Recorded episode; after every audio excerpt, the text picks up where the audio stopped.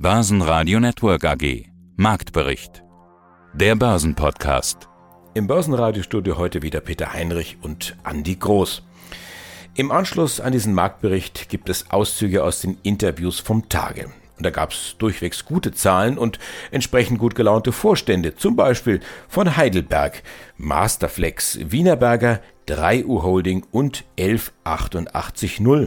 Und vom Deutschen Derivateverband haben wir Lars Brandau und die spannende Antwort auf die Frage, wie wichtig ist das Thema Nachhaltigkeit für Anleger? Zum Markt. Am Dienstag hatten wir noch darüber berichtet, dass sich Anleger zurückhalten vor den Inflationsdaten der USA. Die kamen dann am Mittwochnachmittag in Form der Verbraucherpreise. Die Inflation ist zwar mit 8,7 Prozent immer noch schmerzhaft hoch, aber deutlich niedriger als im Juni und etwas niedriger als die Befürchtungen. Und in der Folge machten die Börsen einen Schritt vorwärts, denn derzeit gilt die Gleichung weniger Inflation gleich weniger Zinsen. Der DAX in der Folge dann über 1% im Plus, die Wall Street sogar über 1,5%. Und logisch in diesem Szenario, dass der Euro zum US-Dollar zulegt. Und das deutlich. 1,5% auf 1,0350 US-Dollar. Das sind Welten im Bereich der Währungen. Schwach nach Zahlen waren E.ON-Aktien, 3% verliert der Versorger, top dagegen die Verlierer der vergangenen Tage, Zalando und HelloFresh liegen 5% etwa im Plus. Knapp 20% im Plus im S-DAX die Aktien von Heidelberger Druckmaschinen oder nur noch Heidelberg. Mein Name ist Markus Wassenberg, ich bin der Finanzvorstand von Heidelberger Druckmaschinen AG. Kommen wir eigentlich zum spannendsten Thema, zur strategischen Ausrichtung von Heidelberg. Also auf dem Geschäftsbericht rechts oben steht Heidelberg und nicht mehr Heidelberger Druck unter den Namen. Also Heidelberg befindet sich ja nach jahrelangen Problemen im Umbruch. Sie haben jetzt eine Break-Even-Story hingelegt, die den Anlegern, den Aktionären gut gefällt. Heißt das auch, Sie zeigen uns gerade, dass man auch in Krisenzeiten Geld verdienen kann? Jetzt haben Sie ja in Q1 ein Ergebnis nach Steuern von 5 Millionen Euro erreicht. Also ich glaube, was wir gerade unseren Anlegern zeigen, ist, dass wir im Kerngeschäft durch ein sehr entschlossenes Transformationsprogramm Strukturkosten rausgenommen haben. Wir haben uns ja oder wir werden uns bis zum Ende des Geschäftsjahres 23 von über 2000 Menschen auch getrennt haben. Wir hatten ja bis zum Ende des letzten Jahres schon 1600 Menschen sozialverträglich in Vorruhestandsregelungen oder Altersteilzeitregelungen gebracht und damit sozusagen den Personalbestand hier abgebaut. Und das ist sicher ein Punkt. Genauso haben wir verlustbringende Produkte eingestellt. Wir haben Flächen verkleinert, damit auch Raumkosten, Energiekosten verringert. Und das ist ein Prozess, der hilft einem natürlich auch in der Krise. Und das erklärt sozusagen, warum wir auch in einer schwierigen Zeit noch profitabel sind. Das Zweite, was wir machen, ist natürlich uns gleichzeitig neu aufzustellen. Wir haben es ja angesprochen, Heidelberg soll mehr sein als nur die die Druckmaschine. Wir wollen die Druckmaschine. Wir werden auch weiter in den nächsten Dekaden Druckmaschinen machen. Wir werden auch der Weltmarktführer bei Druckmaschinen bleiben. Aber wir müssen natürlich auch in andere Technologien. Und da hilft uns die Elektromobilität. Die kommt ja aus der Druckmaschine. Das darf man ja nicht vergessen. Und wir werden weiter Dinge tun, die aus der Druckmaschine abgeleitet sind, die in einen anderen Marktkontext stellen und damit sozusagen das Unternehmen breiter machen. Da hake ich gleich mal nach. Wieso kommt die Elektromobilität aus der Druckmaschine?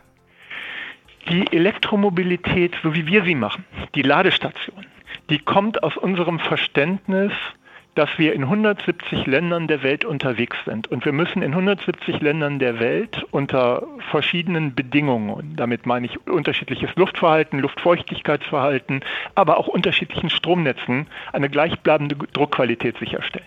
Und gerade wenn Sie sich vorstellen, dass Sie in Ländern von Lateinamerika Stromnetzschwankungen haben, dann muss die Druckmaschine diese Schwankungen absorbieren können. Das heißt, die muss laden können und die muss wieder abgeben können. Und das ist Ladetechnik. Und die machen wir selber.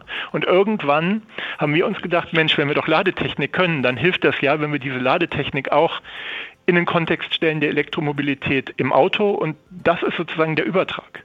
Und einer der Gründe, warum wir eben im letzten Geschäftsjahr entgegen dem Markt unseren Umsatz mehr als verdoppelt haben, ist genau der, dass wir skalieren können. Wir wissen, wie man industriell produziert, wir wissen, wie man wartungsfreundlich produziert und das hilft eben, um dann auch in solchen Themen zu wachsen. Mein Name ist Heimo Scheuch, ich bin Vorstandsvorsitzender der Wienerberger AG Wien, Österreich. Unser letztes Gespräch war am 23. Februar gewesen. 23. Februar einen Tag vor dem Angriff Russlands auf die Ukraine. Und Sie mahnten damals schon, Sanktionen sind keine Lösung, sie sind nur eine andere Art der Kriegsführung. Es kam jetzt alles anders. Die Preise steigen, Gas wird knapp und Sie arbeiten mit Hochdruck an Alternativen an Ihren 220 Produktionsstandorten. Wie kommen Sie denn da voran? Wir kommen gut voran. Das Schöne ist ja, dass wir vor einigen Jahren schon gestartet haben mit unserer ESG-Strategie, eben unabhängiger zu werden von fossilen Brennstoffen. Das tun wir auch. Und die erste und wichtigste Maßnahme ist die Reduktion des Einsatzes dieser Brennstoffe. Das tun wir mit äh, neuen Technologien zum Beispiel Wärmepumpen im Bereich der Trocknung und des Brennenvorganges. Da haben wir jetzt gute Fortschritte gemacht in Österreich, in den Niederlanden, in England. Das rollen wir dann über unsere mehr als 160 Standorte im Zielbereich aus. Wir haben schon die ersten elektrifizierten Öfen laufen. Das heißt, dass äh, wir produzieren schon Produkte mit Strom und nicht mehr mit Gas. Auch das läuft gut.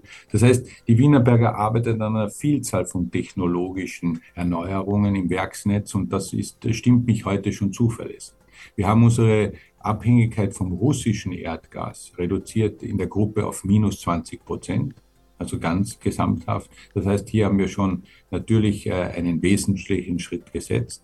Da sind wir nicht alleine, da brauchen wir natürlich alternative Ressourcen. Da, da denken wir gemeinsam nach mit lokalen Institutionen und öffentlichen Entscheidungsträgern. Auch das wird weiter voranschreiten. Ich gehe davon aus, dass wir in den nächsten Jahren, und wenn ich das so sagen darf, in der Industrie kann man ja nicht in drei Wochen alles verändern, aber wenn ich jetzt einen Zeithorizont bis 2030 nehme, dass die Wienerberger zu einem Großteil schon in eine neue Technologie eingetreten sein wird. Und Wasserstoff wird hier eine sehr große Rolle spielen.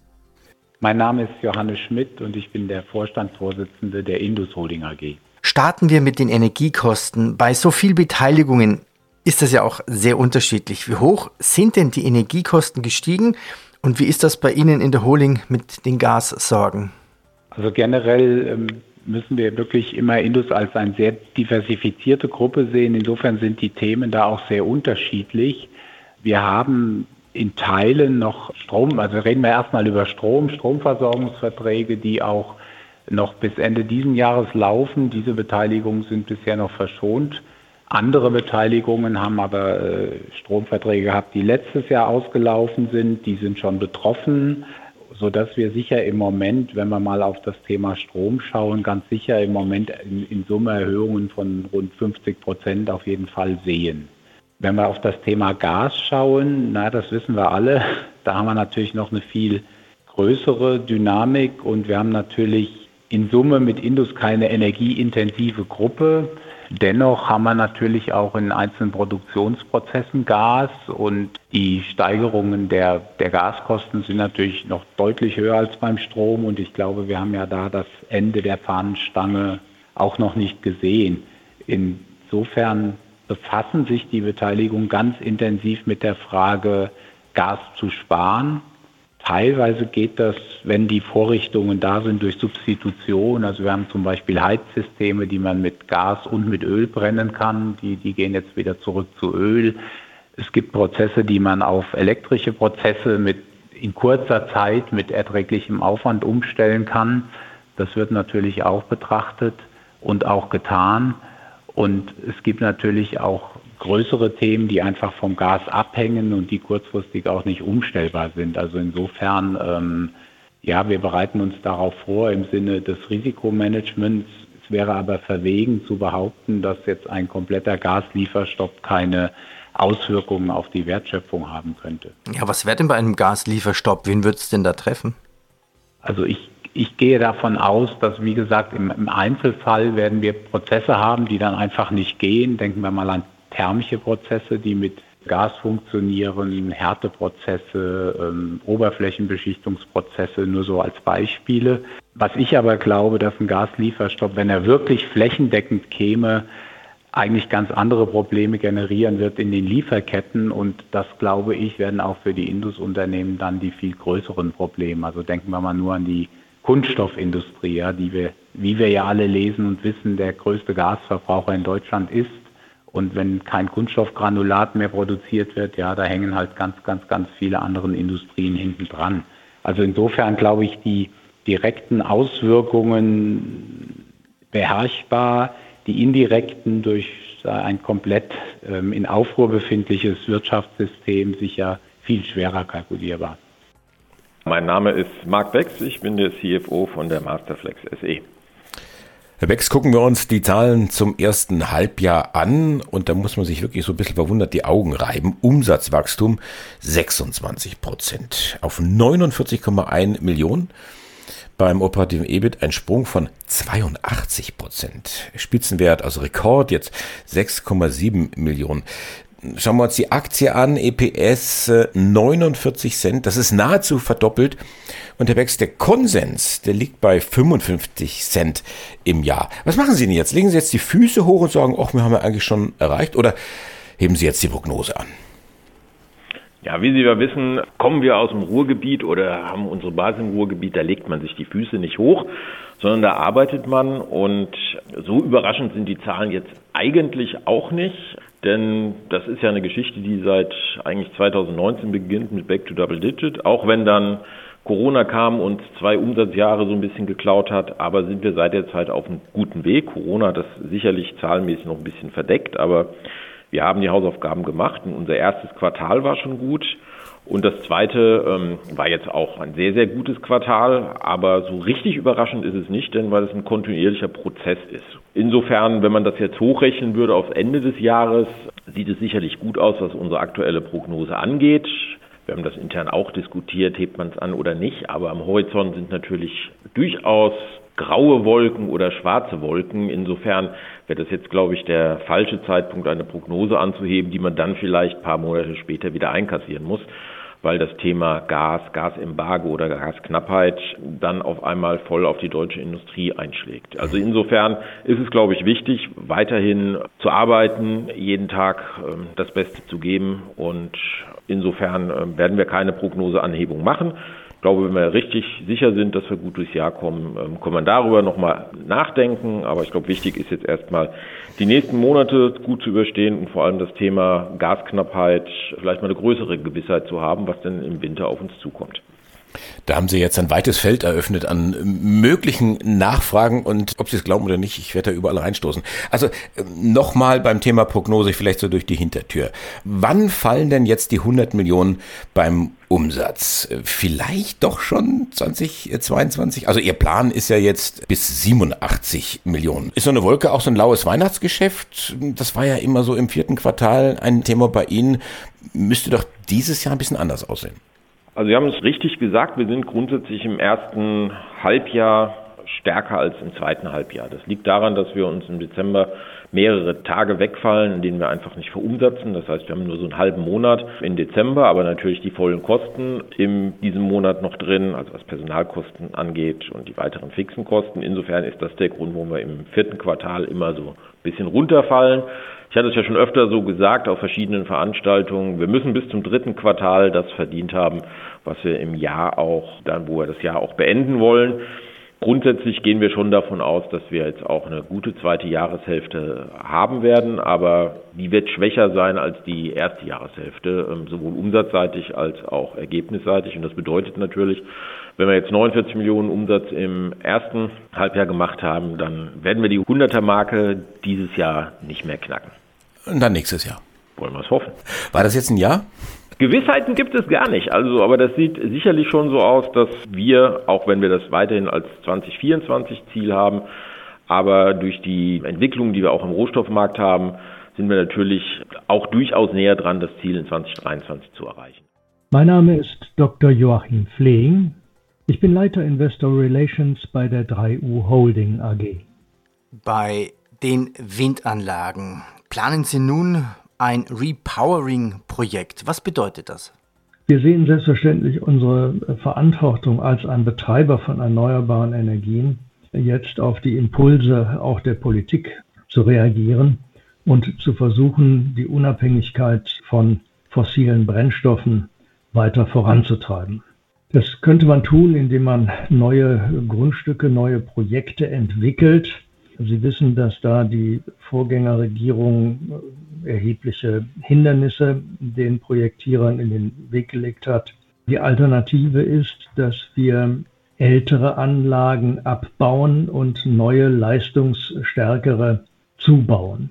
Genau das passiert jetzt in unserem größten Windpark, nämlich äh, in Langendorf im Burgenlandkreis.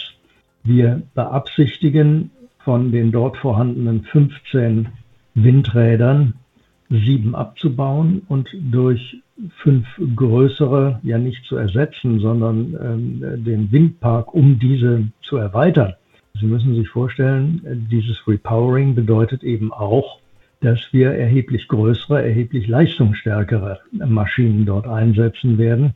Und ähm, wir beabsichtigen damit den insgesamt, die Stromerzeugung insgesamt in diesem Windpark zu verdreifachen auf dann 108.000 Megawattstunden. Das bedeutet, dass wir dort dann äh, entsprechend Zehntausende von Haushalten mit Strom versorgen können von dort aus. Aber nochmal zum äh, Verständnis, warum die alten abbauen und nicht theoretisch die neuen daneben stellen? Geht das technisch nicht oder sind die alten letztendlich auch schon äh, ja, Ersatz äh, oder so alt, dass man sie ersetzen müsste? Ja, auch die alten Anlagen sind, äh, haben noch eine weitere technische Lebensdauer um, um fünf bis zehn Jahre. Insofern ist das jetzt nicht zwingend erforderlich, äh, sie abzubauen. Wir müssen aber auch sehen, dass ähm, eine, diese neuen Windanlagen äh, erheblich höhere Rotorendurchmesser haben. Im Augenblick haben wir Windanlagen mit einer Nabenhöhe von 80 Metern und die neuen Vestas mit ihren 6,2 Megawatt Nominalleistung haben dann eine Nabenhöhe von 170 Metern. Mein Name ist Lars Brandau, ich bin Geschäftsführer beim Deutschen Derivatverband. Wir sprechen unter anderem über die Ergebnisse der Online-Trendumfrage aus dem August 2022. Und da geht es um Nachhaltigkeit. Und Lars, ich habe vor einer Stunde gesprochen mit Heimo Scheuch. Heimo Scheuch, das ist der CEO von Wienerberger. Ich nenne die immer so aus alter Tradition die Ziegeljungs aus Wien. Also Dachziegel, Ziegelsteine, das ist so das Kerngeschäft. Gebrannter Ton und das klingt nach viel Energieeinsatz. Und das ist ganz interessant. Dieses Unternehmen entwickelt sich seit Jahren zum Nachhaltigkeitschampion der gesamten Branche. Wächst, reduziert aber den CO2-Ausstoß, braucht weniger Energie und schreibt einen Rekordgewinn nach dem anderen. Und sie machen, um das noch rund zu machen, sie machen weitaus mehr als bloß Ziegel. An der Stelle empfehle ich unseren Nachhaltigkeitspodcast. Herrn Scheuch höre ich fast genauso gerne zu wie Ihnen. Und wir haben also die Bestätigung, Nachhaltigkeit und Rendite schließen sich nicht aus. Sie bedingen sich sogar gegenseitig. Sehen Sie es ähnlich? Ich sehe es ganz genauso. Ähm, ich würde sogar noch den Schritt weitergehen und würde sagen, wir sind hier tatsächlich in diesem gesellschaftlichen Paradigmenwechsel. Das ist wichtig, das zu erkennen. Es geht hier nicht darum, irgendein Investorentrendthema zu besetzen, irgendein Nischenthema. Und das hatte vor, vor Jahren, und wir reden schon einige Jahre über dieses Thema Nachhaltigkeit, vor Jahren hatte das so den Anschein, als sei alles, was mit Sustainability zu tun hat, tatsächlich ein Nischenthema für hartgesottene Ökos. Das ist mitnichten so, sondern das ist ein existenzielles Problem und das ist ein unumkehrbarer Trend, ganz sicher, der mit Sicherheit eher zunehmen als abnehmen wird. Wie gehen jetzt die Anleger damit um? Das hatten Sie ja schon im Juli gefragt. Da schauten die Anleger in ihre Depots. Was habe ich also? Jetzt der Blick nach vorne. Wie wichtig ist Ihnen Nachhaltigkeit im Verhältnis zu anderen Faktoren der Geldanlage? Also Rendite, Laufzeit und Risiko. Warum jetzt eigentlich nochmal dieses Thema zu diesem Zeitpunkt? Naja, zumindest ist es erstmal so, dass seit August tatsächlich innerhalb der Beratung die Berater in den Banken aufgefordert sind, tatsächlich nachzufragen. Also Kunden zu fragen, wollen sie und wenn ja, wie und wie viel und äh, was stellen sie sich vor. Also das heißt, die Beratung richtet sich mittlerweile sehr stark in Richtung Nachhaltigkeit aus. Das heißt, Kunden werden explizit sozusagen auch in diese Richtung stärker beraten. Deswegen ist das jetzt nach wie vor ein sehr dominantes Thema und auch sehr interessant, was die Ergebnisse anbelangt. Und ganz kurz vielleicht, bevor ich Ihnen antworte, nochmal zu Wienerberger. Äh, das muss man sich leisten können, denn Sie sprachen bisher von Renditeerwartungen. Der Kunde auf der anderen Seite, der muss sich diese Ziegeln leisten können. Der muss sagen, ja, ich stehe nicht nur zur Nachhaltigkeit, sondern ich kann mir das, was mehr kostet, auch mehr leisten. Und wenn ich meinen Bau plane, kann ich das alles mit einkalkulieren. Und ja, ich möchte das alles, muss aber dafür bezahlen. Und jetzt kommen wir zu den, zu den Antworten, die Sie gerade angesprochen haben, nämlich was ist mir wichtig, welche Faktoren bei der Geldanlage. Laufzeit, Risiko, Rendite haben wir gesagt und da sagen tatsächlich 54 Prozent ja. Das ist uns eigentlich tatsächlich bei der Geldanlage das Entscheidende dabei. Ähm, das Thema Nachhaltigkeit hat oberste Priorität lediglich in Anführungsstrichen für 28 Prozent. Ergo 72 Prozent sagen, naja, das hat eben noch nicht oberste Priorität. Hängt auch damit zusammen, ich muss es mir leisten können. Und das heißt, das kommt immer tiefer in das Bewusstsein, dieses Thema Nachhaltigkeit, aber es ist nicht immer eine Frage der Rendite, sondern es gibt auch äh, weitaus mehr Kriterien, die bei der Geldanlage eine Rolle spielen. Und denken Sie jetzt gerade mal an die Inflationszahlen. Wir haben einen, einen Kaufkraftverlust, der immens ist. Da ist jetzt, sagen wir mal, die Frage der Nachhaltigkeit in der Anlage vielleicht etwas untergeordnet. Mein Name ist Hans-Dieter Schumacher. Ich bin der Finanzvorstand der Jen Optik AG aus dem wunderschönen und sehr warmen Jena. Im zweiten Quartal kletterte der Umsatz im Jahresvergleich um ein Drittel auf 239 Millionen Euro. Dabei profitieren sie weiter von einer hohen Nachfrage aus der Halbleiterindustrie. Nachfrage, wonach? Was brauchen die Hersteller von Halbleitern von Jenoptik? Naja, wir sind ja in der Halbleiter-Ausrüstungsindustrie. Das heißt, wir beliefern als OEM-Lieferant ähm, solche bekannten, namhaften Firmen, vor allen Dingen äh, in der Halbleiterausrüstung wie ASML aus Holland. Und ASML ist global gesehen der Weltmarktführer in dem Bereich mit ca. 80 Prozent Weltmarktanteil. Beliefert ASML die Industrie, die die Chips herstellt, in ihre Fabs mit den Maschinen und Anlagen, die ASML produziert. Und die in Optik wiederum, die liefert Komponenten zu optische Systeme, zur Waferpositionierung, zur Oberflächengüte in dem Produktionsprozess. Das heißt, wir wachsen mit der zunehmenden installierten Basis, weil neue Fabriken gebaut werden oder weil die neue EUV-Technologie zur Herstellung der neuesten Chip-Generation, weil dort intensiv investiert wird. Da wachsen wir mit, aber auch die Kerntechnologie, die sogenannte DOV, die Boden, die heutige Technologie, brummt und wächst, weil heutzutage der Chip, der da benötigt wird, zum Beispiel im Kühlschrank, in Staubsaugern, in, in allen möglichen Haushaltsgeräten eingebaut wird. Die Autoindustrie braucht Chips und auch die Elektroautos brauchen sogar noch mehr Chips. Das heißt, wir wachsen da mit dem Bedarf mit und das decken wir indirekt über unsere Kunden ab sozusagen. Und das treibt die Nachfrage. Das ist nicht das Thema Smartphone in erster Linie, das ist auch nicht das Thema Laptops, das ist mehr so die Digitalisierung um uns herum, auch in der Medizintechnik, in der Biophotonik, wenn es darum geht, mit äh, digitalen Hilfsmitteln Zahnarztabläufe zu optimieren, zum Beispiel den Abdruck eines Zahnes mit einem Handheld zu machen, in dem eine Kamera und eine Optik verbaut ist, statt einen Abdruck zu machen, der Ihnen die Zähne zieht, wenn Sie da drauf beißen und es dann 14 Tage dauert und Sie hoffen, dass es dann 100 Prozent passt mit diesem digitalen Abdruck Ihres Zahnes ist es in wenigen Tagen 100% passend erledigt und schmerzfrei und schnell. Das sind alles so die, die Dinge, die unser Wachstum treiben. Guten Tag, mein Name ist Christian Mahr. Ich bin der CEO der 11880 in Essen. Ihr habt dann eine, eine KI-Software, die einem möglicherweise in Zukunft die Frage erspart, wie geht's Ihnen denn? Die also die Stimmung oder die Stimme des Anrufers erkennt, was ihr so ein bisschen flapsig gesagt habt. Wozu braucht man das und ähm, was hat das jetzt aus Kundensicht für einen Vorteil? Callcenter-Mitarbeiter haben tatsächlich ein schweres Los. Ja, ich meine, man, man, mag sich selber betrachten, wenn man heute bei Lufthansa oder bei Vodafone oder bei Telekom in die Warteschleife geht und kriegt dann nach 56 Minuten einen Mitarbeiter endlich mal per Stimme zu hören ist man schon, wenn man ehrlich ist, versucht, vielleicht ein bisschen seinen Frust an den Kollegen abzulassen. Ja? Das kann keiner von uns bestreiten, nehme ich mich gar nicht raus. Wir haben letztes Mal wieder eine aufgelegt, weil ich, weil ich dann doch vielleicht ein bisschen zu forsch war. Und die KI-Software macht nichts anderes, als anhand der Stimme zu erkennen, wie die Laune des Anrufenden ist. Und jetzt nicht irgendwie super diffizil, sondern wirklich ganz einfach. Grün, der ist gut drauf, gelb, hm, pass mal auf, rot, Alarmstufe rot im wahrsten Sinne des Wortes. Und der Callcenter-Agent weiß dann, ja, dass er sich von Sekunde eins an vielleicht ein bisschen defensiver verhalten kann, muss, soll, wenn ein Roter anruft und vielleicht ein bisschen lustiger, flapsiger reagieren kann, wenn, er, wenn ein Grüner anruft. Mehr macht das Ding nicht. Wo es tatsächlich mehr könnte. Ja. Es gibt da lustige Untersuchungen, aber das Thema KI ist natürlich sehr, sehr sensitiv, muss man bisschen aufpassen. Wir arbeiten aber auch daran, das ist ein Thema. Wir haben in einer unserer Unternehmensschwestern, also in dem UVM-Verbund, eine Tochter, die sehr, sehr gute Sprachbot-Software hat. Tatsächlich übrigens auch in Fränkisch gut versteht. Wir haben schon ein paar Tests gemacht. Also nicht. In unserem, in unserem TCS-Umfeld würden wir oder versuchen wir tatsächlich vorne Sprachroboter einzusetzen, die dann quasi erst in letzter Konsequenz abgeben an einen echten Menschen, in Anführungsstrichen.